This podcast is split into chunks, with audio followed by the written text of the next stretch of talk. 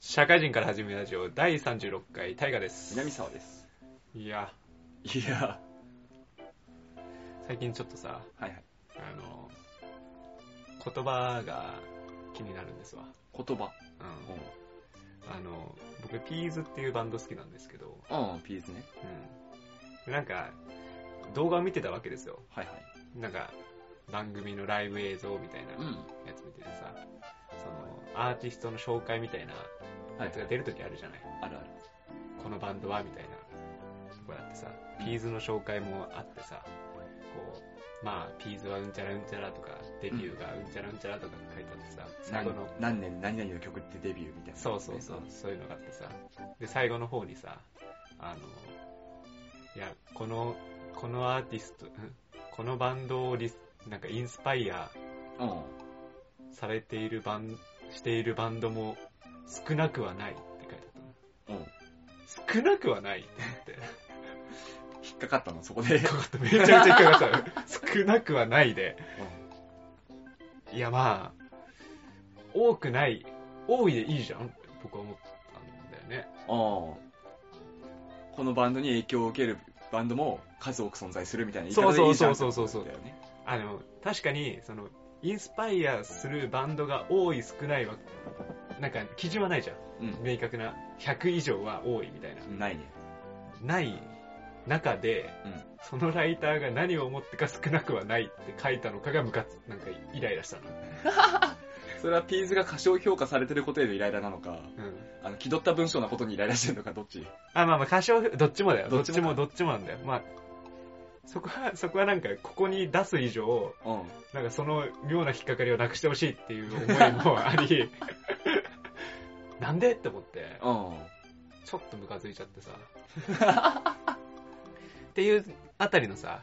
うん、言葉が気になっててさ、はいはいはい、でちょっとなんか、まあ、似たような話でさ、うん、ちょっと漫画の紹介も兼ねてたんだけど、はい、恋の月っていうネットフリックスでもドラマでもやってるんだけど、もう全然知らない漫画がありまして、はいはい、それを読んでましてね、32歳の、女性と、まあ、同年代の男性が同棲をしていて、うん、でちょっとなんかうまくいってないの、まあ、でも32歳だから結婚しなきゃ、妊娠しなきゃ、はいはいはい、ねみたいなところも現実的なところもありつつで、女性がまあ、バイトをしてて、はい、16歳の高1の人に、まあ、一目惚れみたいなね、だって話もあってみたいな、はい、もう年齢差半端じゃないじゃん、倍じゃん、倍だね、ちょうど。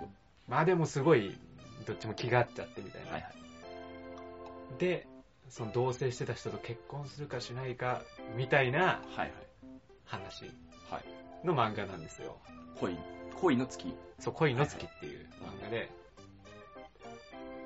でね、まあこれまだネタバレギリネタバレなんだけど、うん、ちょっとネタバレすると結局別れちゃうのよ、同棲してる男性とね、はいはい、で、その最後の言葉が最後の言葉、プチンってきちゃったのが、はい、どうせ〇〇は才能ないからなってふざけて言ったワードに、はい、女性がプチってきて別れると、はいはい、っていうのがあって、どうせって結構パワーワードでムカつくなって。どうせはね、ムカつくでしょ、うん、どうせ自分はダメだからはまあ丸じゃない、うん、まあ、三角だな俺は、うん、まあ、いやいや別に自分で言うのは別に自分は怒んないじゃん、うん、自分はね、うん、自分は怒んないじゃん。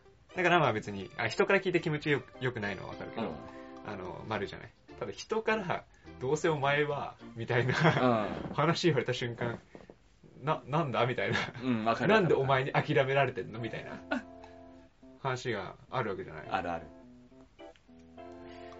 それはマジでムカついちゃっての、どうせの力、うん、すごいでしょ。でも奮起もするじゃない。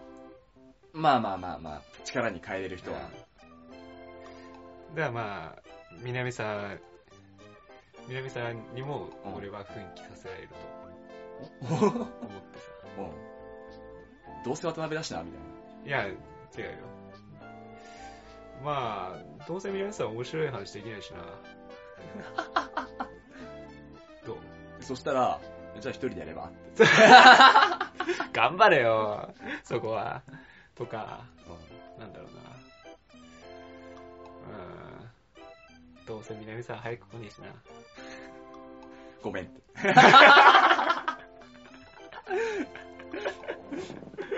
ごめん、頑張ろうよそこはっていう使い方もあるかなって思ったんだよね。相手をやる気にさせるってやつね。そうそうそうそうそう、うん、どうせ南さんはどうせ南さんはな、どうせ南さんはなどうせな、どうせ面白い話できないしな、一人で話してくれ食べてもダメか食べてもダメか、一人で話してくれ、食べてもダメか。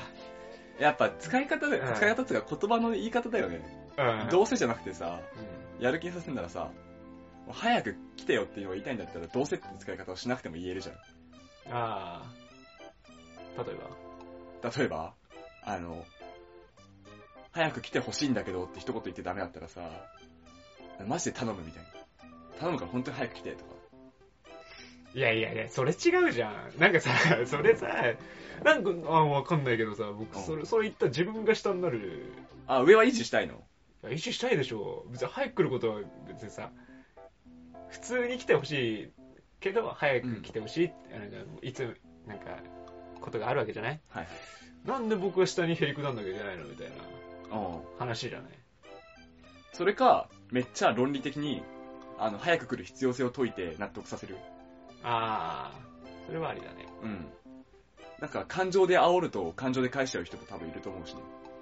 なるほどね。相手を奮起させようと思っていって思わぬ方向に奮起しちゃうとかね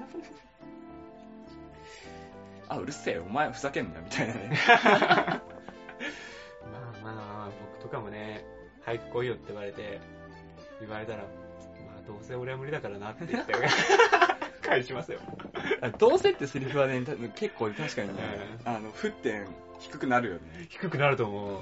あ、怒っちゃうわって思ったもん。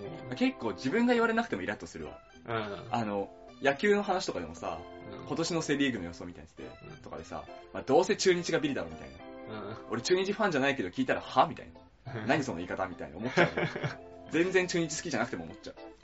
いや、どうせ日本負ける人みたいな、代表戦とかでも。いや、そうよね、うん、まあ難しいわ。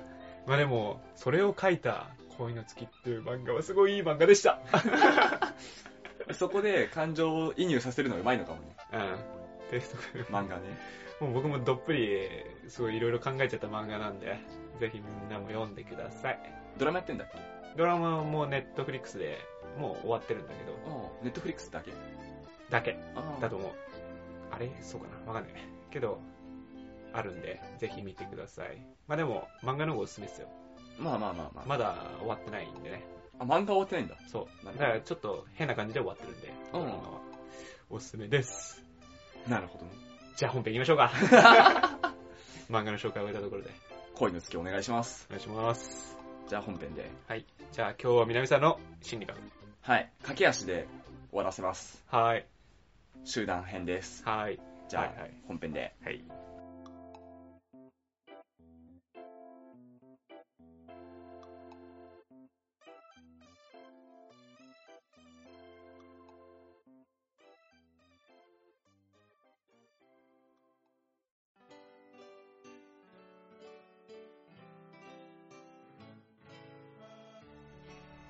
はい、本編です。はい。じゃあ、やっていきますが、ここでちょっとお知らせです。ピンポンパンポン。お知らせです。まあまあ、前回かな、エンディングでもちょっと言ったけど、うん、もうちょいね、みんなに接しやすい心理学にしていきたいと思ってるんだけど、うん、前回ちょっとソーシャルネットワークについて話せよって言っちゃった建前、うん、ちょっとね、本当だったら2回3回に分けようかなと思ってた話だったんだけど、うん、一旦これ今回で終わらせて、うん、次回からちょっと寄り添う形のね、うん、社会心理学っていうのをやっていこうと思うので、メイさんに寄せていったから寄せていくから今回はちょっと早早くなっちゃうことをご了承ください。早いな、身のすり寄せが。早いっしょ、うん。だってちょうど俺も考えてたタイミングだったから、ね、どうしようかなみたいな。メイサン説出てくるから。南さんメイサン説出てくるから。俺、自作自演しちゃった。大学3年生じゃないけど。ってことで、ソーシャルネットワークってものについて話していきます。はい。まずソーシャルネットワークとは何ぞやってね。SNS。これそう、最近さ、そう、SNS のせいでさ、うん、ググる時にさ、うん、ソーシャルネットワーク心理学みたいな、うん、ググり方をするとさ、うん、Twitter とかのソーシャルメディアにおける心理学みたいなのばっかりできてさ、うん、あんまりこれの本心に迫れるものが見つからなかったんだけどね。今回はそれに鉄槌を食わす。そことは全く関係ないとこだから。鉄槌もすり抜ける系。すり抜けていく。迂回していく感じね。うん、で、これは簡単なイメージで言うと、集団っていうものを、一つの点とか丸で、図で書いてもらって、それをつながりのある集団に対して線を引く。はい、で、線を引いた先にもう一個集団があるみたいな。はいはい、書き方をして、クモの巣みたいな形になって、はいはいはい、分岐してみたいな、はいはいはい。あれをソーシャルネットワークってものだと思ってくれればいいです。はい、で、集団間のその線が表すもの、うん、集団と集団のつながりの線が表すものっていうのは、まあ、物的なものも多いけど基本的に情報なものが多いですっていう感じ。情報のやり取りが発生してる間柄って感じかな。契約とかじゃないの？契約とかも一応まあ情報っていうか、ね、まあそうか、はいはい、会社間だったら契約とか多いよ、取引とかね。まああれも講義的には情報のやり取りってことだもんね。そう、うん、だけどまあ会社じゃなくて友人同士の関係とかでもあれのソーシャルネットワークが作れるから。ああ、南沢と俺はソーシャル、例えばだけど俺とタイガっていうこの社会人から始めるラジオパーソナリティという集団があって、はいはい、で他のラジオしてるポッドキャストの人たちがまた別の集団があって、うん、情報共有しだしたら線が引かれる。ああ、なるほど。っていう感じのイメージ、はいはい、のもので、これにはその線には種類が2つ、強いつながりと弱いつながりっていうのがあって、うん、で強いつながりっていうのは基本的に大きな括りで見ると同じ集団に属していることが多い、うんうんうん、会社でいうと営業部と、総務部みたいな、うんうん、のが基本的に強いつながりって言われる、はいはい、弱いつながりっていうのは取引先とかが、うん、他の企業になっちゃうからね、うん、そこは弱いつながりになるっていう言い方をする、うん、まあ、これ強い弱いって言い方をしてるだけであって、つながりが深いとか浅いとか、うん、より親密とかそういうのにはちょっと関係ない、はい、ところにはなります。でこういうのが概要としてソーシャルネットワークってもの、はい、になってますね。でこの強いつながり同士を持ってるっていうところは、これ前回もちょっと話したかも、前回っていうか結構前に話したかもしれないけど、うん、類似性が高くなっていく傾向にある、はい、似たような集団同士が強いつながりになりやすいとか、ね、うんうんうんうん、それはどっちが先か分かんないんだけど、つながりが強いから似ていくのか、うん、つながりが似てるからつながりが強いのかみたいな、はいはいはい、ってとこはまたなんかどっちが先みたいな、うん、議論はありつつだけど、そういうイメージですね、うん、でここからちょっとね、ロジャースっていう人によるね、イノベーション研究っていうのが有名なものらしいんですけど、あります。知らん。はい。これなんで有名かっていうと、そもそも心理学じゃないんだね。じゃなくて、社会学とか経済学の方でも有名なもので。はいはいはい。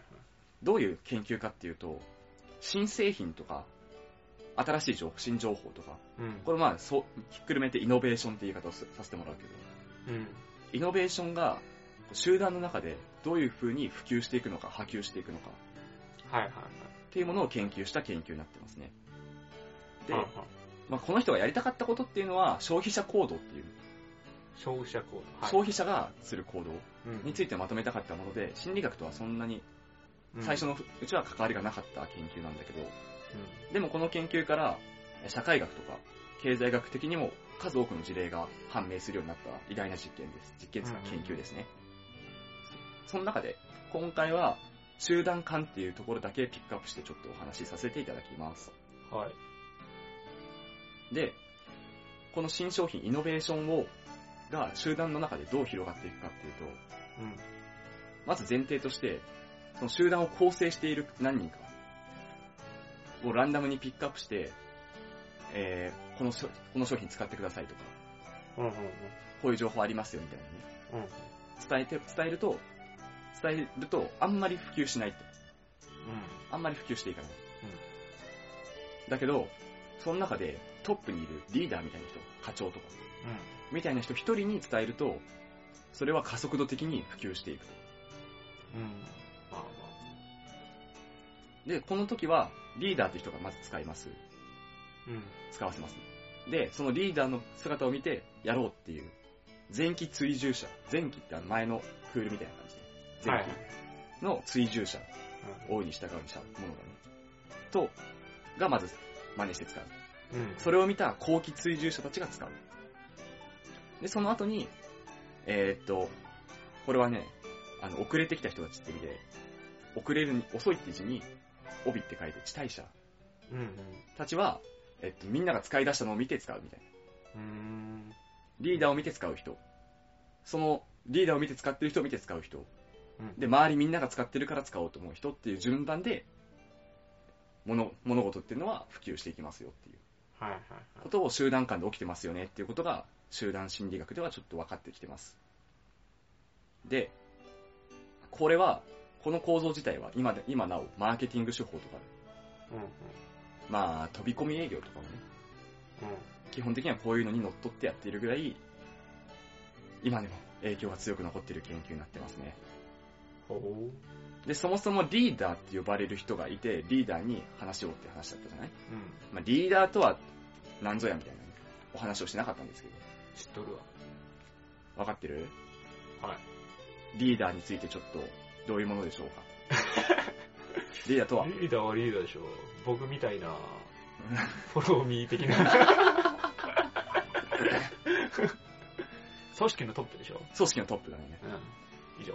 でもリーダーについてっていうのはこれは、まあ、社会心理学的に言うと集団の意思決定っていうもの、うん、まあ、A っていう集団がどう行動するかっていうのはリーダーの性質とか、うん、リーダーがどういう人かとかね、うんうん、リーダーが何を考えてるかとかで大きく変わる集団の心理っていうのは、はいはい、っていうとこで場合によってはリーダーの決定イコール集団の決定みたいな、うん、ことになるっていう立ち位置の人がリーダーだね、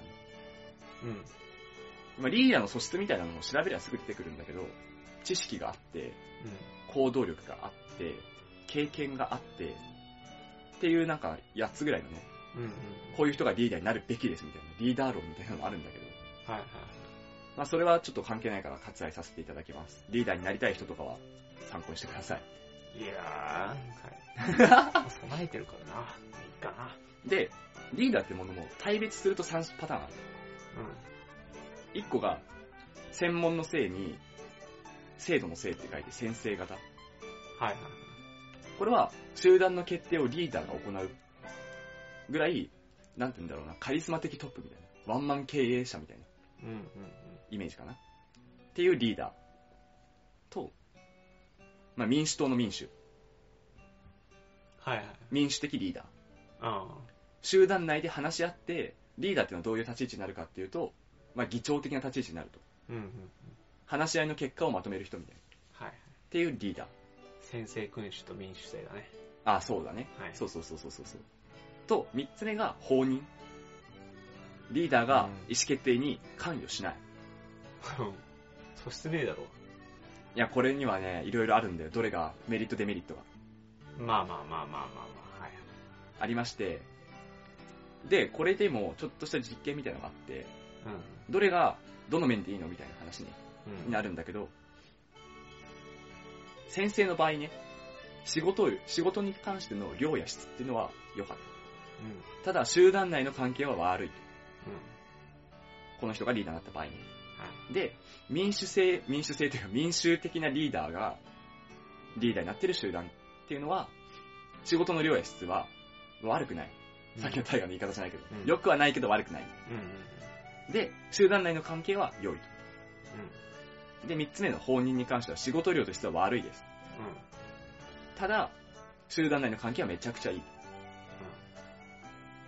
っていうところでそれを踏まえた上でね PM 理論っていうものがあって、お、午後そう、これなんかね、P と M で2つあって、まあ、仕事量を重視する方を P って呼んで、うん、で集団内の人間関係を M って呼んで、うん、そのバランスが違うよねっていうのが PM 理論、はいはい、でどっちを重視するかってところだよねリーダーはっていう、仕事量を重視するのか、はい、仕事量ですね、うん、重視するのか集団内の関係を重視するのか、うんうん、でその P と M のバランス、うんうん、っていうのを PM 理論と言いますね。はい。で、どういう場面でどういうリーダーがいいのかっていうのはやっぱりあるじゃないですか。うんうんうん。これ一般的に言われてるのは2番が一番いいと。うん。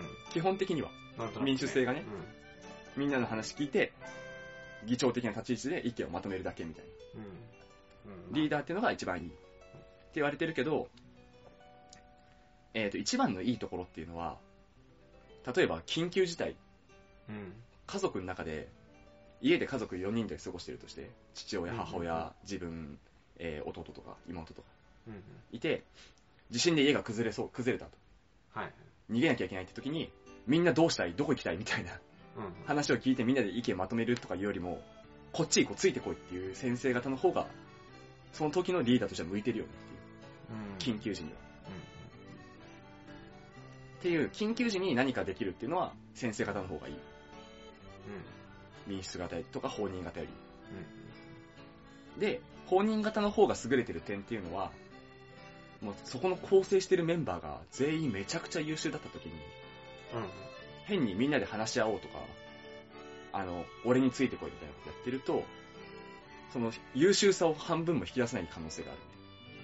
ワンマンチーム的なね。そうそうそう。みんながそれぞれ自分で考えてできるのに、うん、それをやらせないっていうのは、まあ損失だよねって。うんうん。ってとこで、構成員が優秀だった場合は、放任の方がいい。うんうんうん、さっきの緊急時で例えると、みんななんか、一人はめちゃくちゃ頭が良くて、一人はめちゃくちゃパワーがあって、うん、一人はめちゃくちゃ足が速いとかっていう素質があるんだとしたら、うん、おのおの自分が一番助かりやすい方法で助かった方がいいじゃん、うん、で変にリーダーがこっちが一番安全だからついてこいよって乗ってきたら誰か死んじゃうかもしれないけど、うん、自分が思ってる最善のルートを選べる人たちだったら、うん、そっちの方が助かるよね、うんうん、っていうとこで3つのリーダーのそれぞれのメリットデメリットっていうお話でした、うん、で、このリーダーによってやっぱり集団の心理っていうのが変わっていきます。うん。で、先生方のリーダーがトップを務めている集団っていうのは、他の外集団に対しても攻撃的になりがち。うん。はい。まあわかると思うけどね。うん。で、民主型の場合は、周りの集団と仲良くやっていこうみたいな。うんうんうん。なりがちで、放任については、これはちょっとデータが全く取れてないから、多分イメージで言うと、放任してるとなんか、ほんとその時々とかになっちゃうんじゃないかなと思ってる。まあね。相手によって変わっちゃうよね、みたいな。うんうんうん。相手によって変わるし、こっちもなんかその企業だとしたらさ、その取引の担当者によって変わっちゃうからさ、うんはいはい、集団としてまとまりが取れてないみたいな、うんうん。集団に心理が働かないみたいな印象なのかなっていう思いがあるけど、まあ、これも言い悪いはまた別として、自分の会社とか自分の家とかね、うんうん、もう先生民主とかでいろいろ変わると思うんだけど、会社と家族かな一番わかりやすいのは、うん、やったらなんかマウント取りたがる母親とか、はいはいはい、亭主関白な父親とか、うんうんうん、とかは先生になりがちで、まあ、家族に関してはすいません、民主が一番いいと思いますまあまあまあマッチしたら先生もいいかもしれないけど、マッチしてたら、うん、家がね。でこれが集団の心理っていうのを決める大きなポイントがリーダーっていう存在ですよってお話、うん、です、まあ、今回はこれでパッともうソーシャルネットワークとその集団のリーダーっていうものについての話は一旦終わろうと思ってまして、うんうんうん、次回はちょっと集団心理と群衆心理ってものをやっていきたくて。もう一回言って。集団心理と群衆心理ってもの。はいはい。で、これが何かっていうざっくりの概要をちょっと触りだけ説明しちゃいます。うん。で、群衆心理って、そもそも群衆って何ぞやってとこだけど。群れ。そう、群れと集まりって書いて群衆。群衆と集団がわかんねえわ。一般的に言われてる定義が2つあって、うん、1つは集団がいっぱい集まってくる種みたいな。それって一つの集団なんじゃないのみたいな。そうそうそう。で、個人的にはそっちは違うと思ってて。うん。もう一個の方が、集団っていうのは基本的に目的を持って作られたものだったりとか、うん、何かの区別がちゃんとあってできてるもの。うん。群衆っていうのはそれがない集まり。日本人っていう括りじゃなくて、雑多に集まっただけ。あー。で、例えば、反政府デモとかがあったとしたら、反政府って目的を掲げて集まった集団じゃない。はいはいはい、でライブのコンサートに集まる人たちっていうのはその人を応援してるファンっていう集団じゃない、うん、そういうのもなく雑多に集まった人たち、あ目的もなし区別もなしみたいな、はいはい、っていうのを群衆って言い方をしてるっていう定義、うんはい、俺は後者かなと思ってるけど、うんうんうん、っていうものが群衆です、うんうん、でこっから何を学んでいくかっていうと流行ってものの作り方とか、うんうん、なんで流行ってものが生まれるのとか、うんうんうん、とかメディアの情報発信だとかを受けた群衆や集団がどう感じるかとか、うんうんうん、マーケティングの手法とか、ねはいはいはい、っていうどっちかっつったら集団とか群衆内の個人の話にはなっちゃうんだけど、うん、群衆向けメディアの手法集団向けメディアの手法みたいなところをやっていこうかなっていう。結構ねマーケティング学とかに使われてるらしいから学びたい。それは学びたい。広告の打ち方とかね。そうですね。そういうのもにもつながるものだし。はいはい。だから社会人必見じゃないかなとは思いますね。次から。僕必見でしょ。広告目指してる人は必見だよ。今までの対人とかの方もプレゼンとかの時はちょっと使ってもらっていいかなってテクニック結構あったと思うけど。うんうんうん。でこれでちょっと学んでほしいのは。そういう自分が発信する側に回った時ももちろんそうなんだけど、うんうん、受け取る側になった時の注意点とかだよね。はい、うん。情報をメディアが発した時に、こういう手法を使って自分をこう誘導しようとしてるなみたいなのを感じ取る。うん、その感度は高めておいた方がいいかと。はい。いやいや、それにもいらないよ、その感度は。全部、享受してくれる。情報操作とかもあるわけじゃない。ないわけじゃないじゃん。うんそういうのやれちゃうとちょっとダメなんだよね。やりにくいですよ。っていうところもちょっと学んでほしいなっていうところですね。うん。わかりました。はい。で、それを次回からちょっとやろうかなと思ってます。はい。ありがとうございます。はい。こう、エンディングに。はい。行きましょう。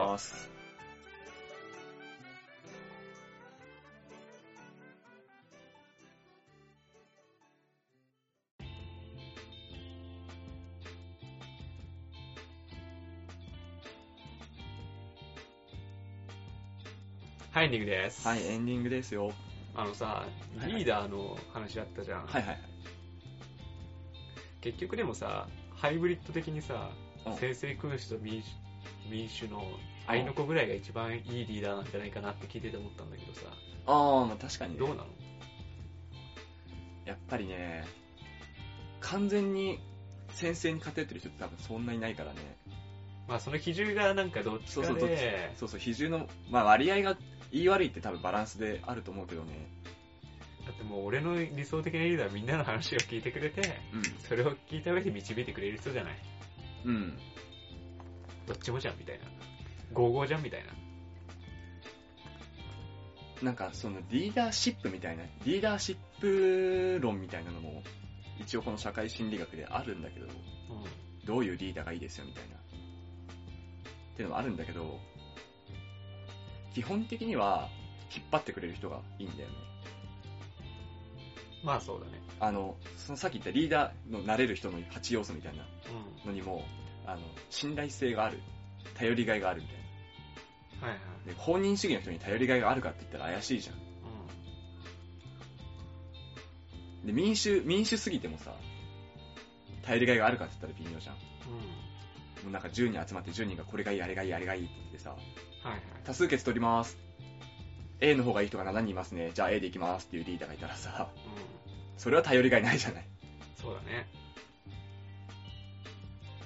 だからその頼りがいとかいうそのリーダーシップの8項目見る限りは先生寄りの民主みたいな人の方が一番リーダーっぽいのかなっていう求められるリーダー像かなって思うけど、うん、ぽさはあるね。そうそうそうぽさはある。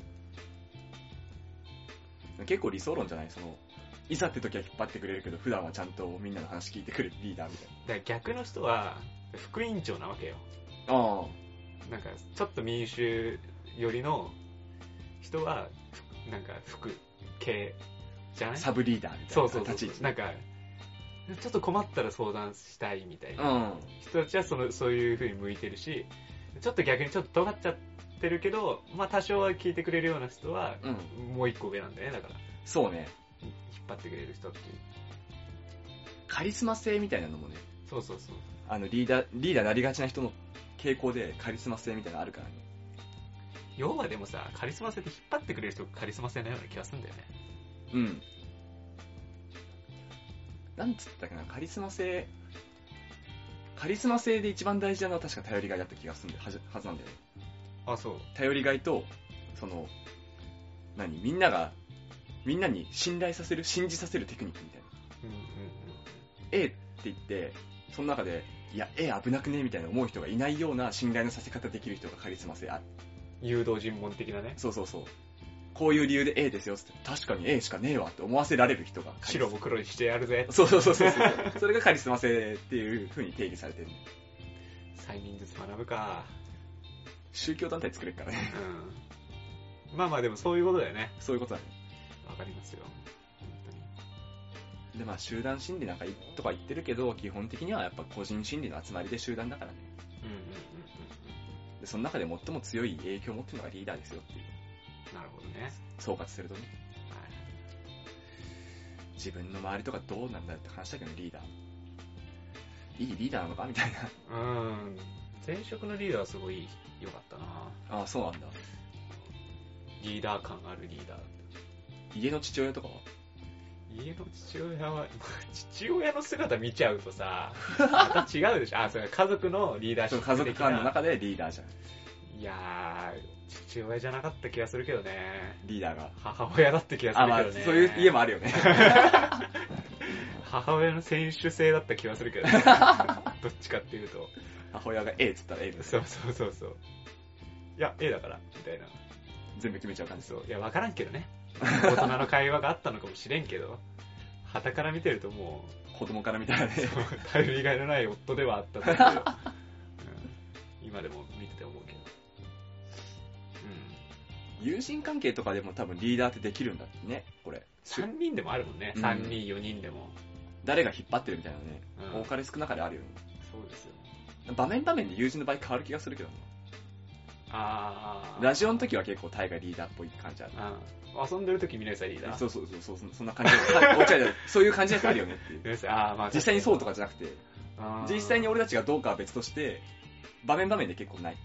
まああるかな。旅行の予定とか決める時はもう一人のさ友人とかは結構リーダー発揮するじゃん。ね、まあそう、あ、確かにね、旅行とかすると なんだろうね、計画する人。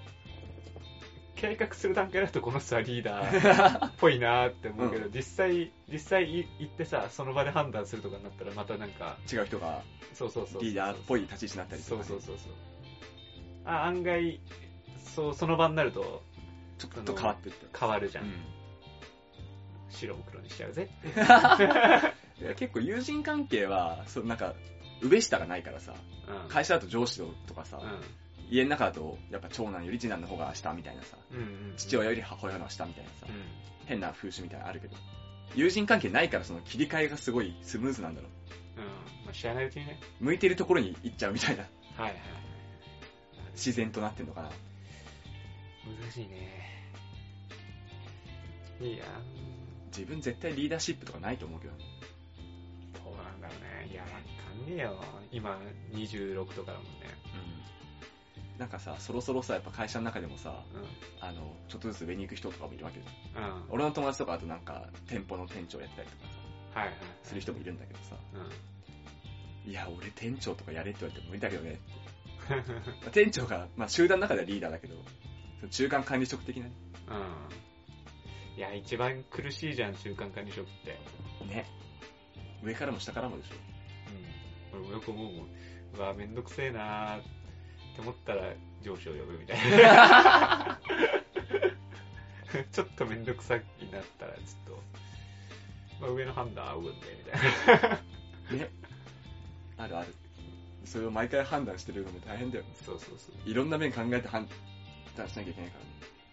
まあね、まあ、現場としては別に判断しちゃってもいいけど、できないっていうのもあるからね、うん、しょうがないんだけど、なんかそれでなんか間違っても怖いし、そうそう、してもらうしかないんですよってすいませんねっていう、すいませんって謝りながらね。なるほど。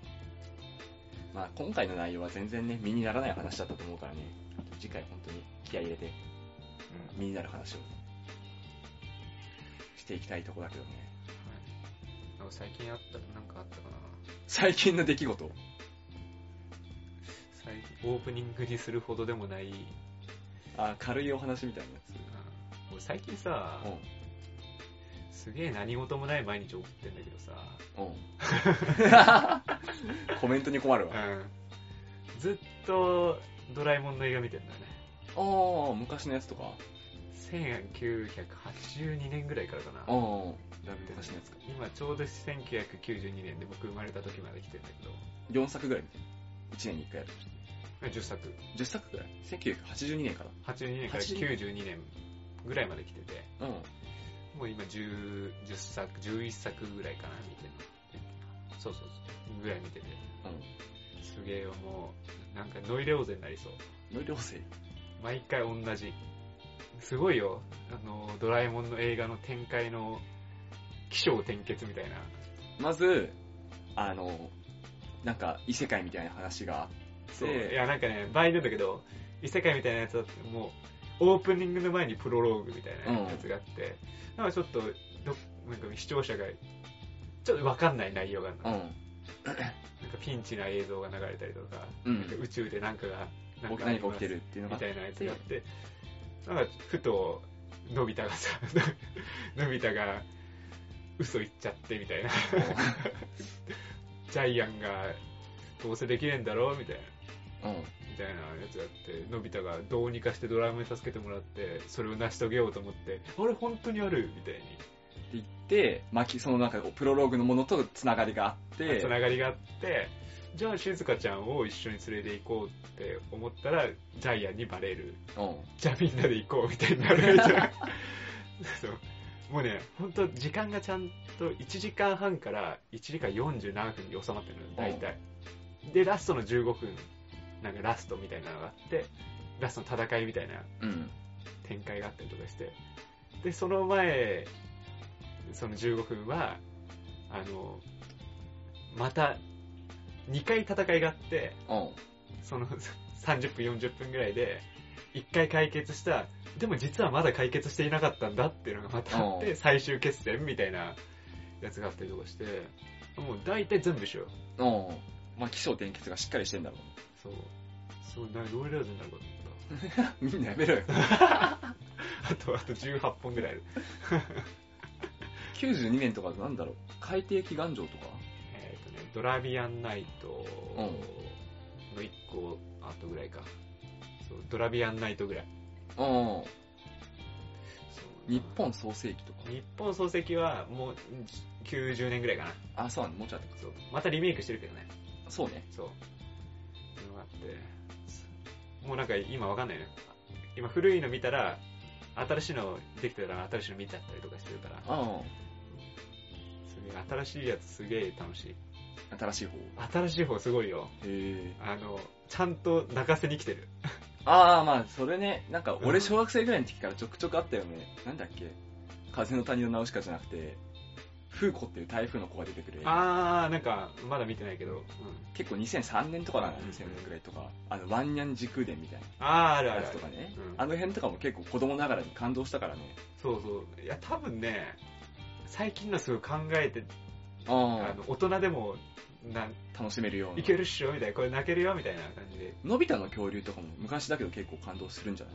あ、恐竜はね、一番最初なのだよね。一番最初で最近もリメイクされてるけど、うん、すごいよ、もう泣ける。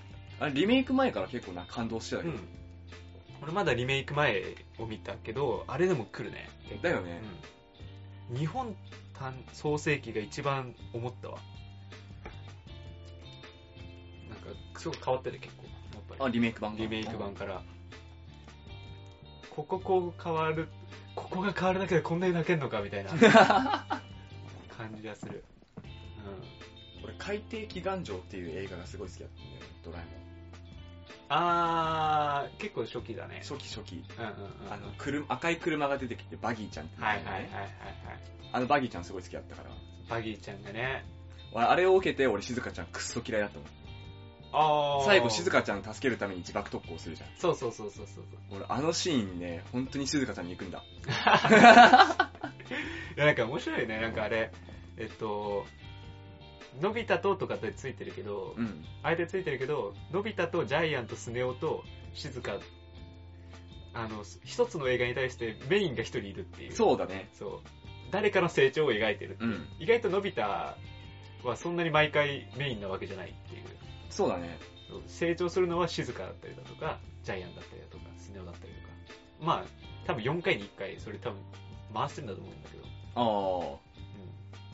でさっきの海底のやつは静香ちゃんメインパートを。そう、静香ちゃんがメインだった。そうなんだよ。ジャイアンのとことか泣けんだよ。ジャイアン泣けんだよ。スネ夫がメインなのあんまり俺記憶ないな。スネ夫がメインっていうか、スネ夫が巻き込まれてる系みたいなやつがね。だからスネ夫が成長してはいないけど、ね。